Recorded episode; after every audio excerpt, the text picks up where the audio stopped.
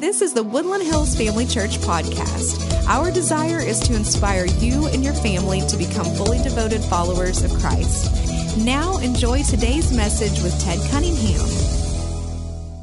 Uh, we started a couple weeks ago a series called Glad and Sincere Hearts that we would be known as a church full of believers with glad and sincere hearts. Is that true?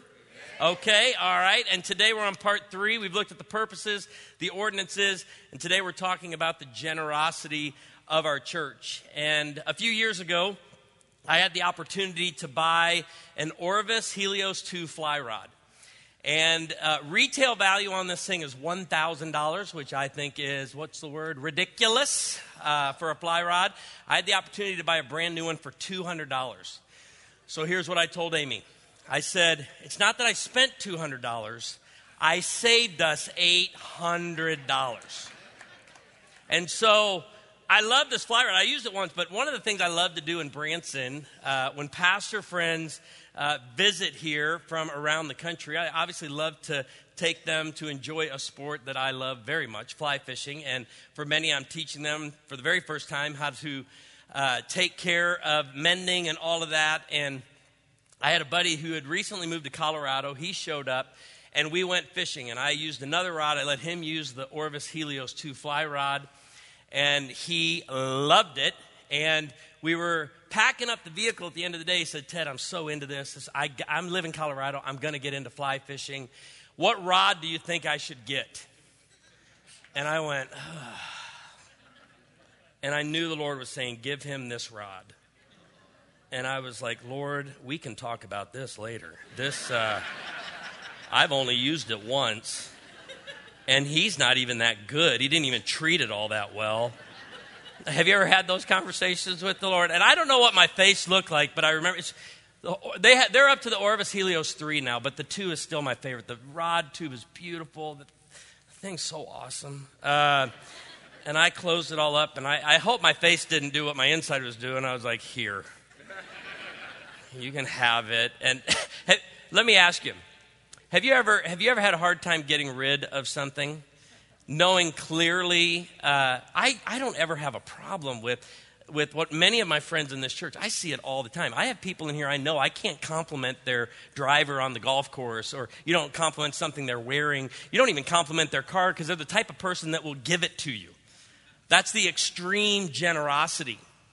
And when I think about another show that I love, American Pickers with Mike and Frank, when they show up at a farm, and this old guy walks out and he's got barns overflowing with stuff he's collected for 60 years. He's got sheds and uh, tractor trailers just full of stuff. Mike and Frank will open up a shed that hasn't been opened in 30 years and they'll crawl through there. They'll pull out a sign to this old guy and he's like, I haven't seen that thing in probably 40 years. And Mike goes, I'll give you 500 bucks for it. What does the guy say a lot of the time? Yeah, you've seen the show. I think I'll hold on to that for a little while longer. And I don't want to state the obvious, but I want to be like, bro, you're 94 years old.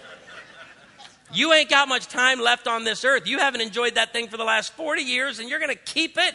So there's that guy. But I love when they go to an 89 year old guy and they find this old vehicle. That hasn't you know been running for 40 years and they make him an offer on it. And i love when they say something like this. It's time for someone else to enjoy it. I always love that because that is a reminder to each and every one of us as followers of jesus. Do you realize everything you own is god's? You are just a steward you are just a manager of what He's given you. And when we give, it's not like we're giving God His part back. No, it's all His. And when we give and when we're generous and when we let go of something that we love and hold on to dearly, I prefer the Orvis Helios 3, to be honest with you, but now I have found Orvis will, will uh, inscribe your name on the fly rod. I'm like, yes, that, that, the Lord can't have me give away a rod with my name on it. And why would you want a rod with my name on it anyway? So uh, you're free to use it for the afternoon. But, but it's all His. Look at what it says in Proverbs chapter 11, 24 and 25. One man gives freely, yet gains even more. Another withholds unduly, but comes to poverty. A generous man will prosper. He who refreshes others will himself be refreshed. And what we want for you, again, remember we said it in week one the purposes of the church are also the purposes for your life.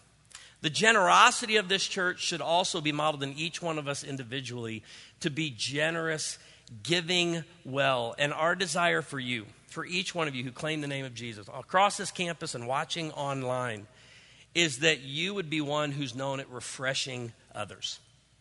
They're refreshed by you in your acts. And I just I said this at 8:15. You know, we have a lot of senior adults at 8:15. There's a lot of senior adults in here. You're thinking about your estate planning and what you're going to do with uh, your resources and everything when you die. Let me encourage you: don't wait until you're dead to start giving. You're like, that's pretty strong, Ted. I know I got a few years left. I love this quote. I've shared it with you before by John Maxwell. He says this Giving while you're living so you're knowing where it's going. If you're like, I'll be generous later, the encouragement today for you is to be generous now. And one of the core values of our church, we learned this from a pastor years ago, but it, it became a core value pretty quick. We just taught it once uh, as part of a message years ago, and, and it just caught on with the teaching team and with ministry leaders and with volunteers, with many of you who, as you look around at all the need in our community and all the need in our church, it can keep us from giving sometimes. We're like, it, it's just too great and my part won't matter. But here's what we say when it comes to our giving, individually and as a church we do for one what we can't do for all. We can't support all the missionaries in the world, but we can support some. We can't support every ministry in Branson or in southwest Missouri or northwest Arkansas, but we can support some. And we can, we can do for one what we can't do for all. And so today, what we want to do is look at four ways we practice generosity as a church, and we want you to participate. We want you to be a part of it. If you have your Bibles and want to turn to 1 Corinthians chapter 16, it's where we're going to start. We're going to make some observations in this text as we look at the very first way that we are generous as a church. We give collectively. You and I gather each week, uh, followers of Jesus, and we take an offering every week. Some of you are like, you haven't taken it yet, Ted. Hold on, it's part of the plan. Uh, but we give collectively, and there's five observations we need to make in 1 Corinthians 16, 1 through 3, as the Apostle Paul is encouraging uh, the Corinthian church with the collection for the Lord's people. That's an offering. Collection for the Lord's people. Uh, this, this offering is going to impoverished believers in Jerusalem. And look at what he says Do what I told the Galatian churches to do. On the first day of every week, so, the very first thing we see about an offering is uh, it's systematic, it's regular. It's something that should be a regular part of our lives. For Amy and I, we give on the first day of every month. We do it through the Church Center app. We give our tithes and offerings first day of the month. But it's a regular thing we do. There are still some in our church that you're paid once a month or your annuity check comes in once a month, but you still like to give each week. The bottom line is when we give collectively, we're giving on a regular basis. The key here, in the second observation, each one of you, your income determines how much you give. It does not determine whether or not you give. What we're talking about today is for every believer, no matter what your income level. You should set aside a sum of money in keeping with your income. Meaning, there's some of you in here that give a lot more because you make a lot more. He doesn't give a percentage here because we're going to see in Second Corinthians as well, he says that you need to determine in your heart what you should give. We know that Jesus practiced the tithe. In the New Testament, we read that Paul is always encouraging the church to give liberally, to give generously. And so, whatever your income level, that's where you need to start and think about with your budget what you're giving. I had a seminary professor in Dallas who, his name was Ramesh Richard. I had to look up this week what class he taught. I couldn't even remember the class, but this part I remembered. And I took from the class and took it home to Amy. We were married just a year or two and uh, probably 23, 24 years old. And he said, My wife and I made the decision early on in our marriage that we wanted the number one line item in our budget to be our gift to the church. We always wanted it to be more than our mortgage or any car payments, but we just made that decision. And, and that day, it was clear to me that if I want to be generous in my giving, that I was going to do the same thing. I went home, Amy and I talked about it. I said, Can we make this our goal as a couple? That we, we give more than anything else. That our check is more than anything else to the church, it, it exceeds that of our rent at the time or a future mortgage payment. You see what that means for some? That means that as you think about giving, it's in your budget. It, it, for those of you who give generously, you know it changes the way you think about cars. It changes the way you think about vacations. It changes the way you think about homes.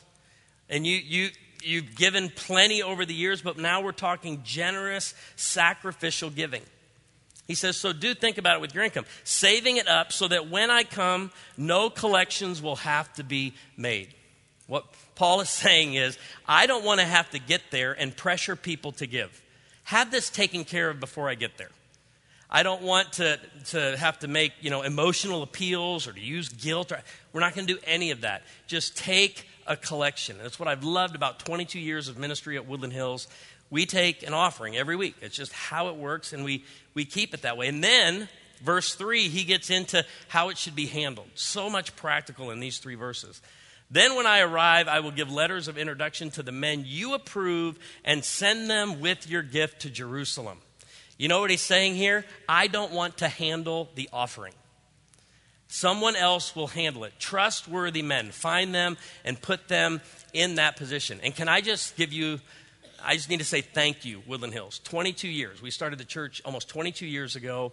And in 22 years, I've never counted an offering, I've never made a deposit, and I've never signed a check. We set that up early on, and some of you are like, good.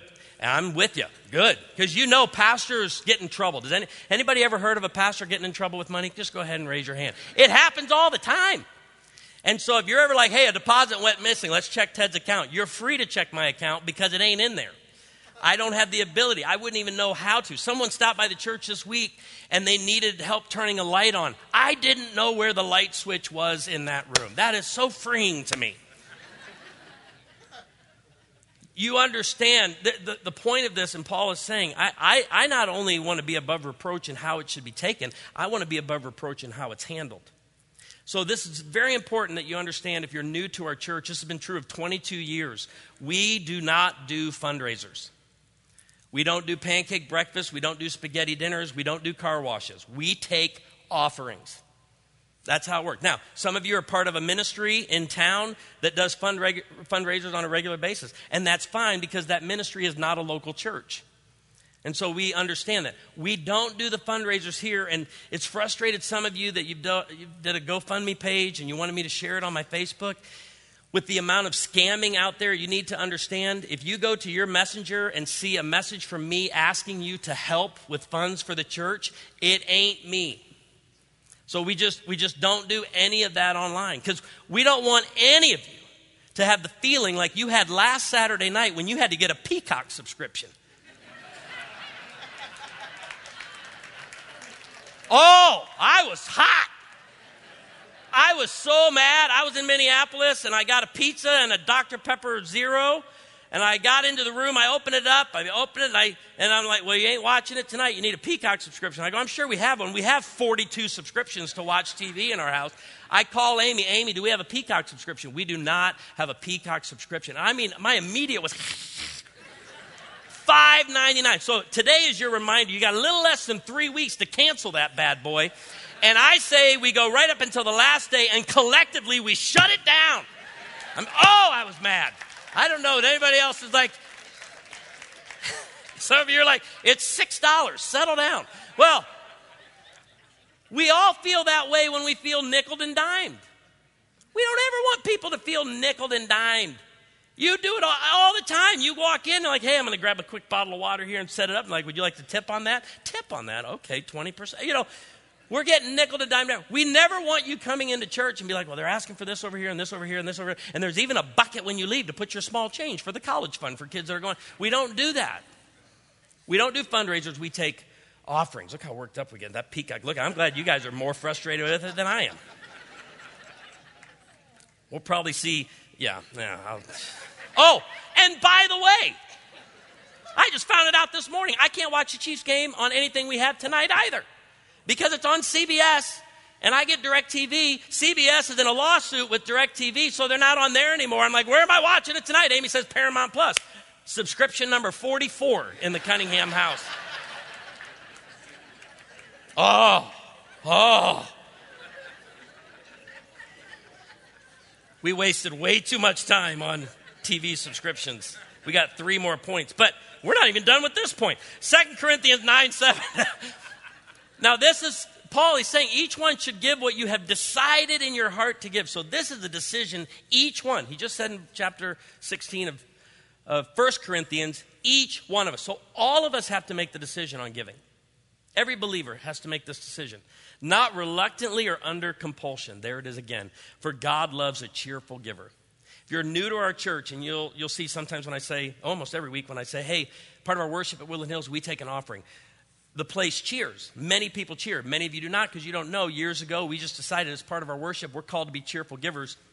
Let's let the Lord know that we are grateful to be in the position that we're in to live where we live, to have the resources that we have, and we get to recognize that by giving back to the Lord. And so that's why people cheer. Number two, you all wasted way too much time on Peacock, and that's your fault right there. We meet the needs of others. We meet the needs of others. We looked at Acts chapter 2, 42 through 47 a couple of weeks ago. But I want to take you two chapters deeper. And this is the first church, the first century church, how they handled giving. We read in Acts 4, 32 through 35. All the believers were one in heart and mind, had great unity. They, they were together, and it was evident in their generosity. No one claimed that any of their possessions was their own, but they shared everything they had. With great power, the apostles continue to testify to the resurrection of the Lord Jesus.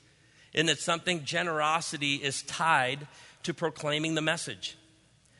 That when needs are met and people's hearts are open because you took care of a physical need, a relational need, an emotional need, now they're they're open to the good news. And God's grace was so powerfully at work in them all. Verse 34 there were, there were no needy persons among them. We have benevolence here at our church, and many of you are going to need that benevolence in January and February as these cold snaps that we've had. Are, and some of you have adjusted your heat to try to figure out how you're going to get that bill paid at the end of the month or probably February. And this is why we have benevolence. We meet the needs of people. And here's what we know we're to carry one another's burdens to fulfill the law of Christ. So we will come alongside you and help you through this time. But at the same time, you need to understand you're responsible to carry your load. We carry each other's burdens. You must carry your load. So, what that means, that's why we ask questions when we do benevolence. Tell me about your job. Tell me about, you know, your second job. I know we're in January and February in Branson when incomes can dip for many. This is, I mean, we, we, we gather as a church and we help one another meet the physical needs in this church and in this community. For from time to time, those who own the land or houses sold them, brought the money from the sales, and put them at the apostles' feet, and it was distributed to anyone who had need. And we do that with benevolence. Here's why that's important. At this church, we meet physical needs, relational and emotional needs, but we don't stop there. We want people to understand their greatest need is Jesus. Well, but so physical needs. I, I, think I always think about care for kids and all the great work our schools do in Southwest Missouri and Northwest Arkansas. And you can ask teachers in here, counselors in here, that uh, a hungry student isn't a great student. They're not. They're not paying that that much attention. And so that's why the backpack program was created. These kids would go home at night to parents who were struggling with addiction or just, you know, impoverished. And so the kids weren't fed. And so food was placed in the backpacks of the children on their way home on the weekend. Uh, and then, you know, coming to school in the morning, some of them didn't eat a dinner that night. They didn't have breakfast. So the schools found that, hey, if we feed these kids in the morning, this is going to meet that need of hunger and they're going to pay more attention. You, you know, same thing with relational needs. People show up at Woodland Hills to Marriage 911. They think their greatest need is their marriage, and they're crying out to have this crisis that they're in. You know, someone just walk alongside us and help us through it. And this is why so many people that come to Marriage 911 end up following Jesus because they realize in that relational need, their marriage, their greatest need is Jesus. Emotionally, some of you are here today feeling lonely or isolated, and you're looking for community and you found that relational need met, which led to an emotional need met, but you understand the greatest need is Jesus. The, word picture I love to use for this is just helping someone up. It's what we do as a church. Uh, when I was getting ready to board a plane on Sunday in Minneapolis, uh, debating whether or not to cancel my Peacock subscription, uh, the plane was deplaning. All these people were getting about a 75 year old man, I'm guessing, with a little satchel and a roll on suitcase he came flying off there. I know he probably had to catch a flight or something, and, and he didn't pay attention to that ribbon between the two stanchions there that they used to keep, you know, groups one through four separate from groups, you know, five through nine. And, uh, and like, like crossing the finish line of a marathon, he goes running through that thing, and the thing wrapped around him, and his bag went flying over there, and his roller went flying over there. He face planted. Now, if it's a guy my age, you're like, oh, come on. But, you know, but when it's somebody in their 70s, 12 people whoom, on top of him. They're helping him up. You know what? I didn't see one person over there going, You need to slow down. Did you not see the signs over there? May we never be that church when people show up here with needs. May we never be the church be like, I've never seen anybody that acted like you. That was crazy. If you would have slowed down, this never would have happened. Thank you for that. At this point, though, could you just help me up? That's what it means to meet physical, relational, and emotional needs. We're, people are falling down when they step in this place. We pick them up, we care for them, and on that journey and in that process, we let them know your greatest need is a relationship with Jesus. And that's why, to that, in number three, we support ministries and missionaries preaching the good news of Jesus. We want to make sure that it, those we support the end game is not just social justice, the end game is hey, here's the good news of Jesus. We read in Philippians chapter 4, verses 14 through 18. Paul, everybody, uh, scholars that you read around this text would say this right here is the, the, the sole purpose of the, the book of Philippians. It's a letter to thank them for their care for him. Yes, find joy in your relationship with the Lord, but you'll read it here in verses 14 through 18. Yet it was good yet it was good of you to share in my troubles. You came along and you met my needs. This is right before or right after he said, uh, I've learned to be content in any and every situation, whether well fed or hungry. I've learned the, the secret of being content. Moreover, as you Philippians know, in the early days, of your acquaintance with the gospel, meaning from the very beginning, when you realized what Jesus did for you, you understood that your life was about doing for others and caring for others. When I set out from Macedonia, not one church shared with me in the matter of giving and receiving except you only. Verse 16 For even when I was in Thessalonica, you sent aid more than once when I was in need. You knew what I was doing. You knew the ministry. You knew the missions that that was taking place, and you wanted to be a part of that. Not that I desire your gifts. What I desire is that more be credited to your account. I have received full payment and have more than enough. I am amply supplied now that I have received from Epaphroditus the gifts you sent. They are a fragrant offering, an acceptable sacrifice, pleasing to God. And I, this, this ties back to number one why we give collectively. Because when we gather each week, and some of you give monthly, some of you give weekly, but it's, it's a systematic, regular gift that you are going to the ongoing support of missionaries in Haiti, in Indonesia, in Tanzania, in Kenya, all over the world as we support our missionaries, they can count on this church to send the gifts they need to meet their physical needs, to meet relational needs as the gospel goes forth. This is how we practice generosity, and we're grateful for it. Last year, you gave a gift of $25,000 locally to the Fellowship of Christian Athletes. The reason I thought about that this week is because I got an email, uh, and I know many of you are involved in it at the local level here, and regionally we support them. But across all fellowships of Christian athletes, uh, last year, 51,730 decisions for Christ. That's a big deal. That's something I don't I don't participate. Yeah the, the work that they're doing, we collectively, individually, we give, collectively, we give, and we're grateful for what God is doing. And then here is the final way we practice it. In all of this, we give secretly. We give secretly. I don't uh, ever show up to a ministry we give to in this town with a big poster check. Not against. I've seen, I know people do that for recognition and understanding, but we don't announce our gifts in a big way. And sometimes we've invited to dinners, you know, church leaders, and, and people want us to stand. It just gets awkward because we want to give, but we want to do it in a way that honors the Lord. And that is, we aren't doing this for the praise of men, we're doing this to honor our Father. And this is what Jesus says in, about giving secretly. Be careful not to practice your righteousness in front of others to be seen by them. If you do, you will have no reward from your Father in heaven. And he's pretty clear on why. When you give to the needy, do not announce it with trumpets, as the hypocrites do in the synagogues and on the streets. To be honored by others, that's the key. If you're announcing what you're giving to whatever, uh, an organization or to another individual, and I just want to encourage this should mean when you give, do less of it on Facebook. You can give to a GoFundMe on Facebook, whatever you're doing, but just it doesn't need to be made. No, you don't need to let the world know. If you're looking for the praise of men, Jesus says you got what you were looking for, and there'll be no further reward. But if you do it to honor what Jesus is teaching and to honor your heavenly Father, this is what it says. Truly I say, they have received their reward in full. But when you give to the needy, do not let your left hand know what your right hand is doing, so that your giving may be in secret. Then your Father, who sees what is done in secret, will reward you. Today, as you sum all of this up, a generous giver stewards resources from the Lord to bless others. And we're hoping for some in here. This is going to be key. Some of you need to hear this next one. If you have never participated in the offering at Woodland Hills Family Church, start this month with something. About 20 years ago, uh, the church was young. We were just getting started. Uh, a business owner in our town came to know the Lord, and I met him at Bob Evans uh, for some discipleship time, and we know that all life change happens at Bob Evans and uh, or Cracker Barrel, but two great places for that.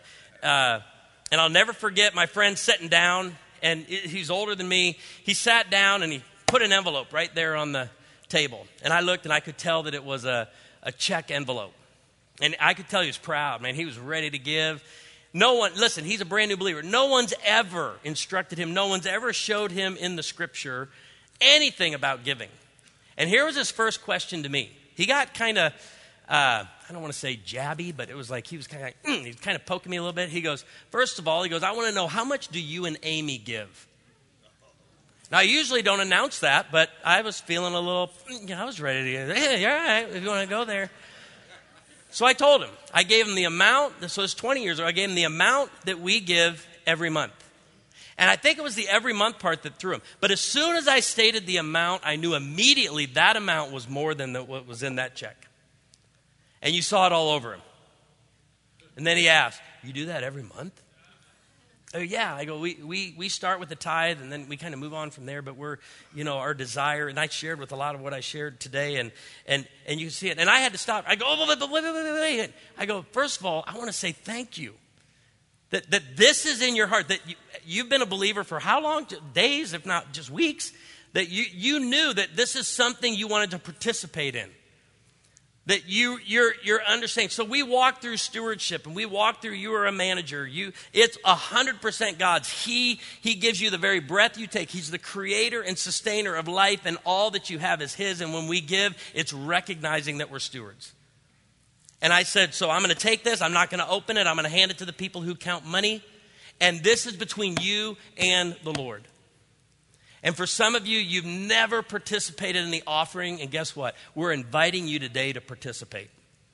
Because we want you to be a part of all that God's doing here in our church, in our community, and around the world. If you already give, the question I want you to ask today as you leave are you giving sacrificially? What excites you more?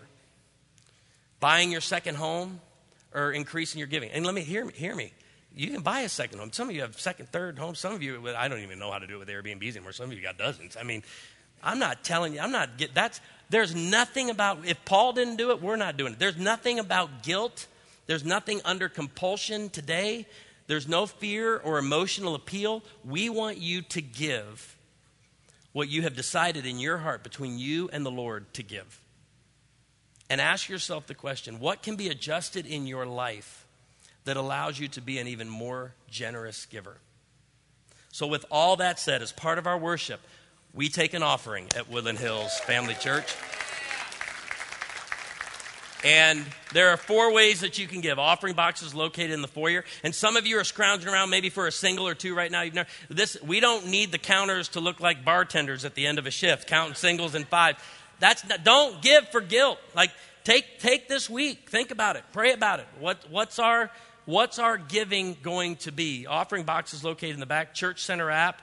Hit give online now at woodhills.org. And just so you know, about 70% of our giving at Woodland Hills comes through online. And you can text any amount to 84321. And we say thank you, Woodland Hills. And I, I can't say it enough. Thank you for your generosity. Let's pray.